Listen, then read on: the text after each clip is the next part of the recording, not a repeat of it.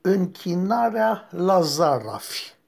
Nu este prima dată când o instituție existând în statul român are propriile ei legi, aflate deasupra Constituției și legilor pentru omul și instituțiile de rând. Vorbim, bineînțeles, tot despre deja sinistra BOR, această organizație care s-a așezat cu curul pe religie și care se ocupă de adunat averi pe lumea aceasta și nu pe cealaltă cum ne învață Mântuitorul. Dacă vă întrebați ce s-a mai întâmplat, nu.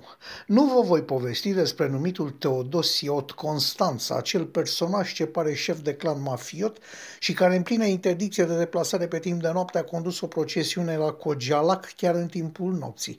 Și nu vom vorbi despre el pentru că ne-am învățat care e liber la năzbâtii și că dă cu tifla statului și autorităților, inclusiv poliției care trebuia să intervine, să trimită acasă turma de credincioși cu tot cu ciobanul ei.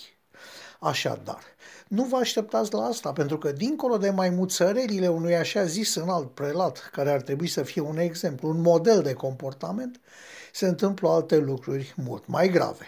Citez. Ca urmare a hotărârii permanenței Consiliului Eparhial numărul 3367 din data de 29 a 10 a 2020, vă aducem la cunoștință că toate polițele de asigurare care aparțin unităților de cult din cadrul Arhiepiscopiei Suceveș și Rădăuților se vor încheia doar prin societatea comercială SCASR Bucovina SRL, care aparține eparhiei noastre începând cu data de 1 a 11 a 2020. Vă rugăm respectuos să comunicați tuturor unităților de cult de pe raza protopopiatului. Hmm. Ați înțeles? Fără să vorbim despre greșelile de exprimare inadmisibile pentru neștașeazii și intelectuali, să vedem ce înseamnă textul de mai sus din punct de vedere comercial.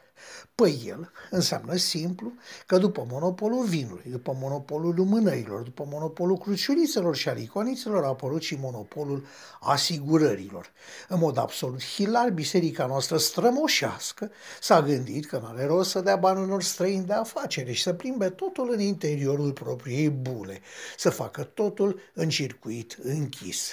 Apropo, Autoritatea pentru Supravegherea Asigurărilor știe despre această șmecherie, iar dacă știe, îi se pare legală, întreb pentru ceilalți asiguratori care se luptă să trăiască pe o piață săracă, unde nu au dreptul de monopol asupra bunurilor, polițelor sau asiguraților. Biserica în România a devenit un jucător în lumea comerțului, un jucător neloial care se bazează tocmai pe ceea ce legile interzic tuturor, mireni orba, anume monopolul care distruge competiția, concurența. De ce biserica are voie să participe la viața economică a țării? De ce, indiferent de mijloace și comportament bisericii, i s-a permis să devină un agent comercial major? De ce biserica are dreptul să comită acte comerciale bazându-se pe frica ancestrală a populației credincioase? De ce Bor a alăturat Mântuitorului tarabele cămătarilor din templu? La aceste întrebări trebuie neapărat să ne răspundă toate guvernele și toate parlamentele post-decembriste, pentru că nu mai este vorba de niște simple maimuțărele ale unui mult prea suportat popă, ci este vorba despre sănătatea vieții economice a însuși statului român, acolo unde se produc banii din care se plătesc impozitele de care Bor este scutită. Cui se închina acum capii bisericii ortodoxe române? Mântuitorului sau zarafilor cărora acesta le-a răsturnat arabele în templu? Asta se întreabă un om de pe stradă.